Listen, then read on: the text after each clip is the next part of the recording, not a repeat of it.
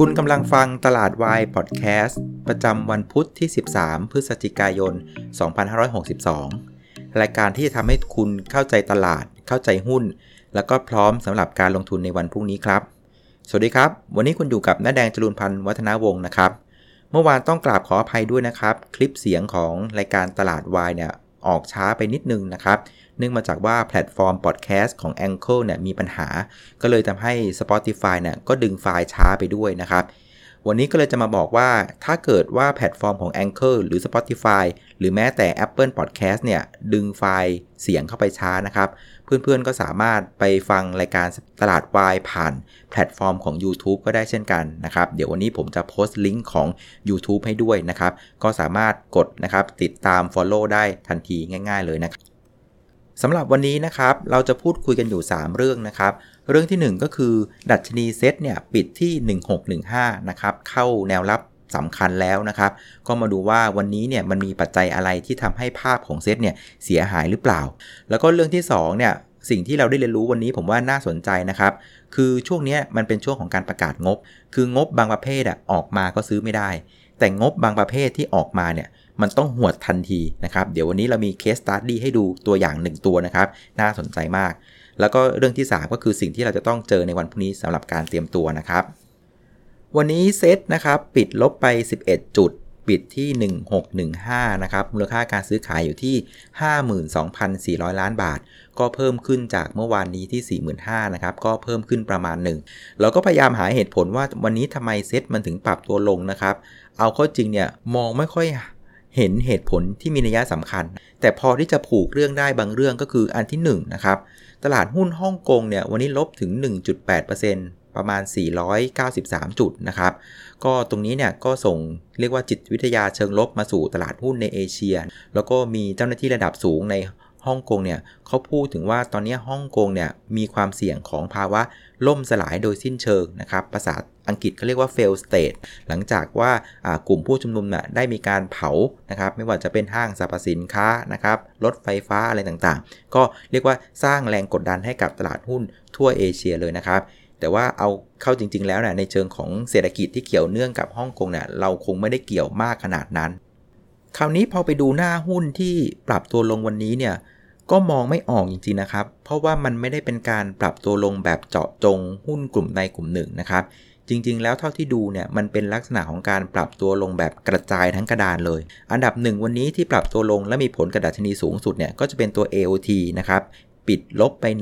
1.6%รองลงมาก็เป็น CPO นะครับลบไป 1.2%หลังจากปรับตัวขึ้นมา 2 วันติดต่อกันนะครับส่วน AOT เนี่ยเบรกไฮไม่ได้สักทีก็ถูกขายกันลงมา แล้วก็ตัว BJC นะครับรายงานงบออกมาก็ถือว่าโอเคนะครับแต่ว่าก็ถูกขายลงไป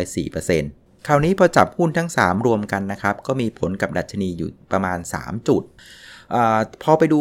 อันดับอื่นๆเนี่ย มันก็เป็นภาพอย่างที่บอกคือ มันกระจายไปทั้งกระดานเลยนะครับ กลุ่มโรงไฟฟ้าก็ถูกขายเช่นกันนะครับกัฟเอเนจี EA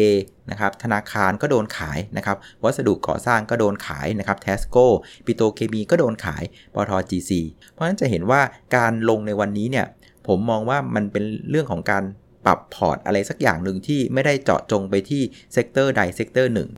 แต่ว่าหุ้นที่ร้อนที่สุดวันนี้นะครับ ก็คงหนีไม่พ้นหุ้น s t a y c o n นะครับ วันนี้ s t a y c o n อะปรับตัวลงถึง 19%นะครับ ลบไป 3 บาท 50 ปิดที่ 14 บาท 40 มูลค่าการซื้อขายเนี่ยพุ่งขึ้นมาถึง 3,590 ล้านบาทนะครับ ประเด็นก็คือว่าในช่วงก่อนตลาดเปิดช่วงบ่ายนะครับ ก็มีข่าวว่าปปชเนี่ยได้มีการ ชี้มูลความผิดเจ้าหน้าที่ของรัฐจำนวน 4 รายนะกรณีเกี่ยวกับเรื่องของการรับเงินสินบนนะครับ 20 ล้านบาท จากบริษัทสัญชาติญี่ปุ่น ที่รับว่าจ้างก่อสร้างโรงไฟฟ้าขนอมจังหวัดนครศรีธรรมราชนะครับ เพื่อแลกกับการอนุญาตให้ใช้ท่าเทียบเรือชั่วคราวบริเวณโรงไฟฟ้า ซึ่งนอกจากจะชี้มูลไปที่เจ้าหน้าที่ของรัฐแล้วเนี่ยก็ได้ ชี้มูลความผิดไปยังบริษัทสเตคอนนะครับ แล้วก็ผู้บริหารระดับสูงของบริษัทอีก 2 ราย ในฐานะที่เป็นผู้สนับสนุนให้เจ้าหน้าที่ของรัฐทั้ง 4 รายประพฤติผิด โดยคดีนี้เนี่ยได้เริ่มต้นนะครับไต่สวนตั้งแต่พฤศจิกายนปี 2560 นะครับมีคนก็ถามผมกันว่า ตัวของอสินบนชุดนี้เนี่ยที่ระบุในการชี้มูลเนี่ยมันเพียงแค่ 20 ล้านบาทนะครับ แต่ว่าทำไมหุ้นมันลงดูค่อนข้างรุนแรงเลยนะครับ ผมก็ใจว่าสิ่งหนึ่งที่ตลาดเริ่มกังวลก็คือว่าในเรื่องของเวลาบริษัทรับเหมาเนี่ยนะครับเวลาเขาจะติด blacklist เนี่ยส่วนหนึ่งเนี่ยพื้นฐานเลยมักจะเกิดจากการที่ไปรับงานก่อสร้างแล้วก็ทิ้งงานนะครับ ไม่สามารถส่งมอบงานได้ตามสัญญานะครับ อีกประเด็นหนึ่งเนี่ยผมเข้าใจว่ามันจะเป็นเรื่องของอบริษัทรับเหมาที่มีคดีความฟ้องร้องกับภาครัฐนี่แหละ อันนี้ก็มีความเสี่ยงว่าจะติด blacklist หรือเปล่านะครับคำว่า blacklist เนี่ยมันมันมีผลกระทบยังไงนะครับ มันก็จะมีผลกระทบกับการที่บริษัทเนี่ยจะเข้าไปประมูลงานในอนาคตนะครับฉะนั้นบนความไม่ชัดเจนในลักษณะนี้นะครับนักลงทุนนะครับผมเข้าใจว่านักลงทุนสถาบันส่วนใหญ่น่ยก็เรียกว่าจะปิดความเสี่ยงนะครับก็เลยมีการขายหุ้นชุดนี้ลงมาก่อน คราวนี้ผมลองตีย้อนขึ้นไปเนี่ยไปดูว่าข่าวนี้จริง ๆ มันเป็นข่าวที่มันรั่วมาก่อนหรือเปล่านะครับผมเข้าไปดูที่เว็บไซต์ของ t f e c ไปดูที่บล็อกเทรดปรากฏว่าในช่วง 4 วันทำการที่ผ่านมาเนี่ยสถานะคงค้างนะครับของตัว Single Stock Future ของ s t a c o n น่ะปรากฏว่านอนแช่อยู่ที่ประมาณ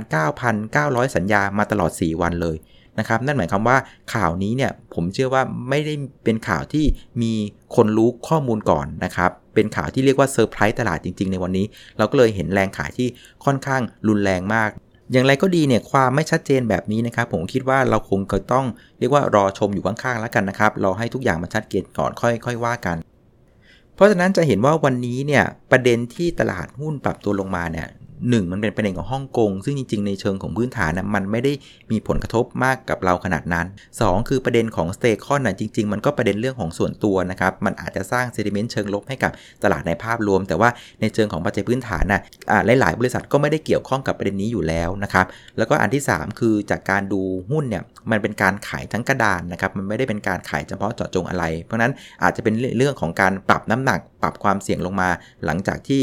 มันมีประเด็นเรื่องความกังวลความไม่แน่นอนเกิดขึ้นนะครับ ซึ่งการที่เซตเนี่ยปิดที่บริเวณ 1615 เนี่ยก็เรียกว่าอยู่ในแนวรับสำคัญของระดับ day นะครับระดับวันที่นักกลยุทธ์ของเราวางไว้นะครับส่วนในภาพใหญ่นะครับ ผมก็ยังมองในภาพเดิมอยู่คือว่า ถ้าเซตเนี่ยยังยืนนะไม่หลุดนะครับเส้นค่าเฉลี่ย 200 สัปดาห์ ซึ่งวันนี้อยู่ที่ 1603เนี่ยก็ยังถือว่ายังพอเอาอยู่ ช่วงก่อนเนี่ยจะเห็นว่าถ้าใครเปิดกราฟไปพร้อมกันนะเซตเนี่ยหลุดเส้นค่าเฉลี่ย 200 สัปดาห์มา2วีคนะครับ จากนั้นวีคที่ผ่านมาเพิ่งกลับมาได้นะครับ เพราะฉะนั้นผมว่าวีคเนี่ยเป็นวีคที่สำคัญมากเลยนะครับ คือยังไงก็แล้วแต่เนี่ยห้ามปิดต่ำกว่า 1603 โดยเด็ดขาดนะครับ คือถ้าปิดต่ำกว่า 1,603 เนี่ย ผมว่ามีโอกาสที่นักลงทุนระยะกลางเนี่ยอาจจะเริ่มถอดใจนะครับ ก็ระมัดระวังด้วย คราวนี้มาดูใน โครงสร้างของการขายวันนี้เนี่ยก็เป็นภาพที่นักทุนสถาบันเนี่ยขายหุ้นออกมา 1,700 ล้านนะครับ ผมว่าส่วนหนึ่งเนี่ยเป็นเรื่องของสเตคอนนี่แหละ ในขณะที่นักทุนต่างชาติยังไม่ต้องกังวลนะครับ วันนี้ต่างชาติซื้ออีก 558 ล้านบาท เป็นการซื้อติดต่อกันเป็นวันที่2นะครับเมื่อวานต่างชาติซื้อไป 2,000 วันนี้ซื้อไปอีก 558 ก็ถือว่าเป็นสัญญาณที่ยังโอเคอยู่ ต่างชาติยังไม่ได้ทิ้งเรานะครับส่วนรายย่อยวันนี้เราก็สะสมหุ้นเพิ่มเติมนะครับ1,381 ครับ ดังนั้นในภาพรวมอย่าเพิ่งถอดใจครับ เรายังมีความหวัง เรายังมีเวลาอีก 2 วันครับ วันนี้นะครับสิ่งที่เราได้เรียนรู้เกี่ยวกับเรื่องของหุ้นที่ประกาศงบเนี่ย วันนี้เราได้เรียนรู้ว่าหุ้นบางประเภทนะฮะ เวลางบออกมาแล้วเนี่ย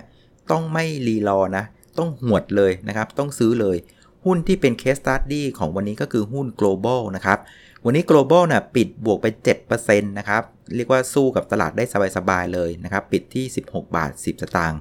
ถามว่าทำไมหุ้น global ถึงงบออกมาแล้วต้องหวดเลยนะครับ ประเด็นมันอยู่อย่างนี้ครับ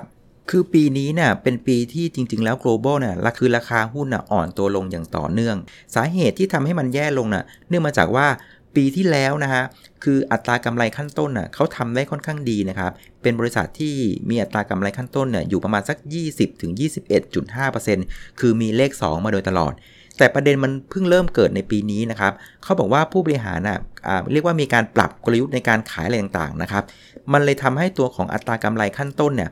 หลุดจากระดับ 20%ลงมาเหลือประมาณ 19%กว่าๆตลอด 2 ไตรมาสนะครับ งั้นพอไตรมาส3เนี่ยซึ่งเป็นไตรมาสที่ไม่ค่อยดีของเขาอยู่แล้วเนี่ยนักวิเคราะห์ในตลาดก็คิดเหมือนกันหมดว่าก็คงจะอยู่ประมาณสัก 18-19%นะครับ แต่ว่าผลการงานที่รายงานออกมาเนี่ยปรากฏว่าไตรมาส3เนี่ย ทำอัตรากำไรขั้นต้นได้สูงถึง 21%ออันนี้นะ่ะถือว่าเป็นเรื่องที่เซอร์ไพรส์ตลาด มันเลยทำให้ตัวของกำไรนะ่ะไตรมาส3นะ แม้ว่าจะทำได้ 438 ล้าน ลดลงจากไตรมาส2 16%เพิ่มขึ้น 1%จากปีที่แล้วเนี่ย แต่ประเด็นของเรื่องอัตรากำไรขั้นต้นที่เรียกว่าเซอร์ไพรส์ตลาดเลยทำให้หุ้นตัวนี้กลับมาอยู่ในมอนิเตอร์ของนักลงทุนสถาบันทันทีนะครับ ดังนั้นถ้าเกิดเราเอามาประกอบกับราคาหุ้นนะครับ หุ้นตัวไหนเนี่ยที่ราคาหุ้นปรับตัวลงมาตลอด แล้วมากองอยู่ด้านล่าง แล้วปรากฏว่าวันดีคืนดีเนี่ยประเด็นที่ตลาดกังวลมาตลอดน่ะมันถูกแก้ไขและพลิกฟื้นให้ดีขึ้นน่ะตรงนี้น่ะถือว่าเป็นโอกาสนะครับ คืองบออกมาเนี่ยไม่ต้องดูนะครับว่ามันจะกำไรเพิ่มขึ้นลดลง year on year หรือ Q on Q แต่ให้ดูว่า ประเด็นที่ตลาดรอมาตลอดมันถูกแก้ไขหรือเปล่า ซึ่งในเคสของ global น่ะมันก็คือประเด็นของเรื่องอัตรากำไรขั้นต้นนั่นเอง จากยืน 20 21 มาตลอดปีที่แล้วนะครับครึ่งปีแรกลงมาเหลือ 19 จนไตรมาส3เนี่ยคนไม่หวังแล้วว่าคงไม่เห็น 20 แต่ปรากฏว่าออกมา 21เนี่ยเพราะงั้นช็อตอย่างเงี้ยข่าวดีนะครับที่เกิดขึ้นที่โซนล่างน่ะถ้าเป็นเทรดเดอร์คือต้องหวดสถานเดียวสำหรับตัว global นะครับดังนั้นนะครับ ถ้าเราจะหาหุ้นในลักษณะนี้เนี่ย ผมว่า trick อันแรกเลยคือไปไล่เปิดกราฟดู หุ้นตัวไหนเนี่ยที่ราคาปรับตัวลงมาเรื่อยๆเนี่ยอย่าเพิ่งมองข้ามเขานะครับ ให้เราไปทำการบ้านต่อว่าไอ้ที่มันลงมาประเด็นปัญหามันคืออะไร แล้วเราก็จดติดจอข้างฝาไว้เลยแล้วคอยเฝ้าไว้ วันไหนที่ประเด็นเหล่านั้นอะมันถูกแก้ได้ แล้วรีบดูราคาหุ้นเลย มันนอนรออยู่ที่โซนล่างใช่ไหมถ้าเกิดมันใช่น่ะ คุณหวดเต็มข้อล่อเต็มแข้งไปเลยครับ สำหรับในเช้าพรุ่งนี้นะครับ สิ่งที่เราจะต้องเจอเนี่ยข่าวแรกที่ทุกคนจะต้องรอฟังคือ ในคืนนี้ตอนประมาณ5้าทุ่มเนี่ยคุณจอรมพาเวลเนี่ยประธานของเฟดจะขึ้นให้การกับคอนเกรสนะครับเกี่ยวกับเรื่องของภาพรวมเศรษฐกิจ แล้วก็แนวนโยบายทางการเงินที่ตัวเองได้ประพฤติไปนะครับ ผมค่อนข้างมั่นใจว่าตลาดเนี่ยอยากจะเห็นภาพที่คุณพาวเวลเนี่ยบอกว่าการที่ลดดอกเบี้ยในรอบที่แล้วน่ะคือสิ่งที่เขามั่นใจว่าเป็นสิ่งที่ถูกต้อง แล้วก็คิดว่าเพียงพอแล้วสำหรับภาวะเศรษฐกิจ แล้วก็ตลาดก็คาดหวังว่าคุณพาวเวลเนี่ยจะจะพูดในลักษณะว่าเขามองว่าเศรษฐกิจเนี่ยมันผ่านจุดต่ำสุดละมันกำลังค่อยๆฟื้นตัวขึ้น แล้วก็อยากจะให้เขาพูดในลักษณะของว่าสัญญาณของเรื่องสงครามการค้าน่ะมันเริ่มดีขึ้นเรื่อยๆ อย่างที่คุยไปในหลาย EP ก่อนอะผมว่าตอนนี้เนี่ยตลาดเนี่ยเลิกที่จะเสพติดกับดอกเบี้ยขาลงละ ตอนนี้ตลาดต้องการเห็นภาพเศรษฐกิจที่เป็นขาขึ้น เพราะงั้นถ้าเกิดว่าคืนนี้เนี่ยจะลงพเวลออกมายืนยันในลักษณะนี้นะครับว่าดอกเบี้ยโอเค ลงพอแล้วเศรษฐกิจกำลังฟื้นตัวขึ้นอะผมว่าอันเนี้ยตลาดเนี่ยก็น่าจะตอบรับในเชิงบวกได้นะครับ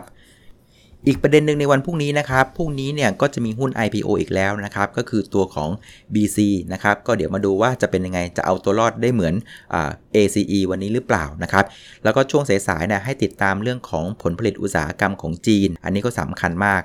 สิ่งที่ตลาดจะแอบแช่งเล็ก ๆ ก็คือว่าให้ตัวเลขออกมาไม่ค่อยดีเท่าไหร่นะครับ จะได้บีบให้จีนเนี่ยรีบคุยกับสหรัฐให้จบเสียทีนะครับ แล้วก็สุดท้ายนะครับพรุ่งนี้เนี่ยมหากรรม SET in the City จะเริ่มขึ้นอีกแล้วนะครับ ก็จัดที่พารากอนชั้น 5 นะครับ ใครว่างก็เรียนเชิญนะครับ ไปหาความรู้นะครับ หาไอเดียกัน โดยงานนี้นะครับจะจัดตั้งแต่วันที่ 14 จนถึงวันที่ 17 พฤศจิกายนนะครับ จนถึงวันอาทิตย์เลยนะครับ เอาละครับ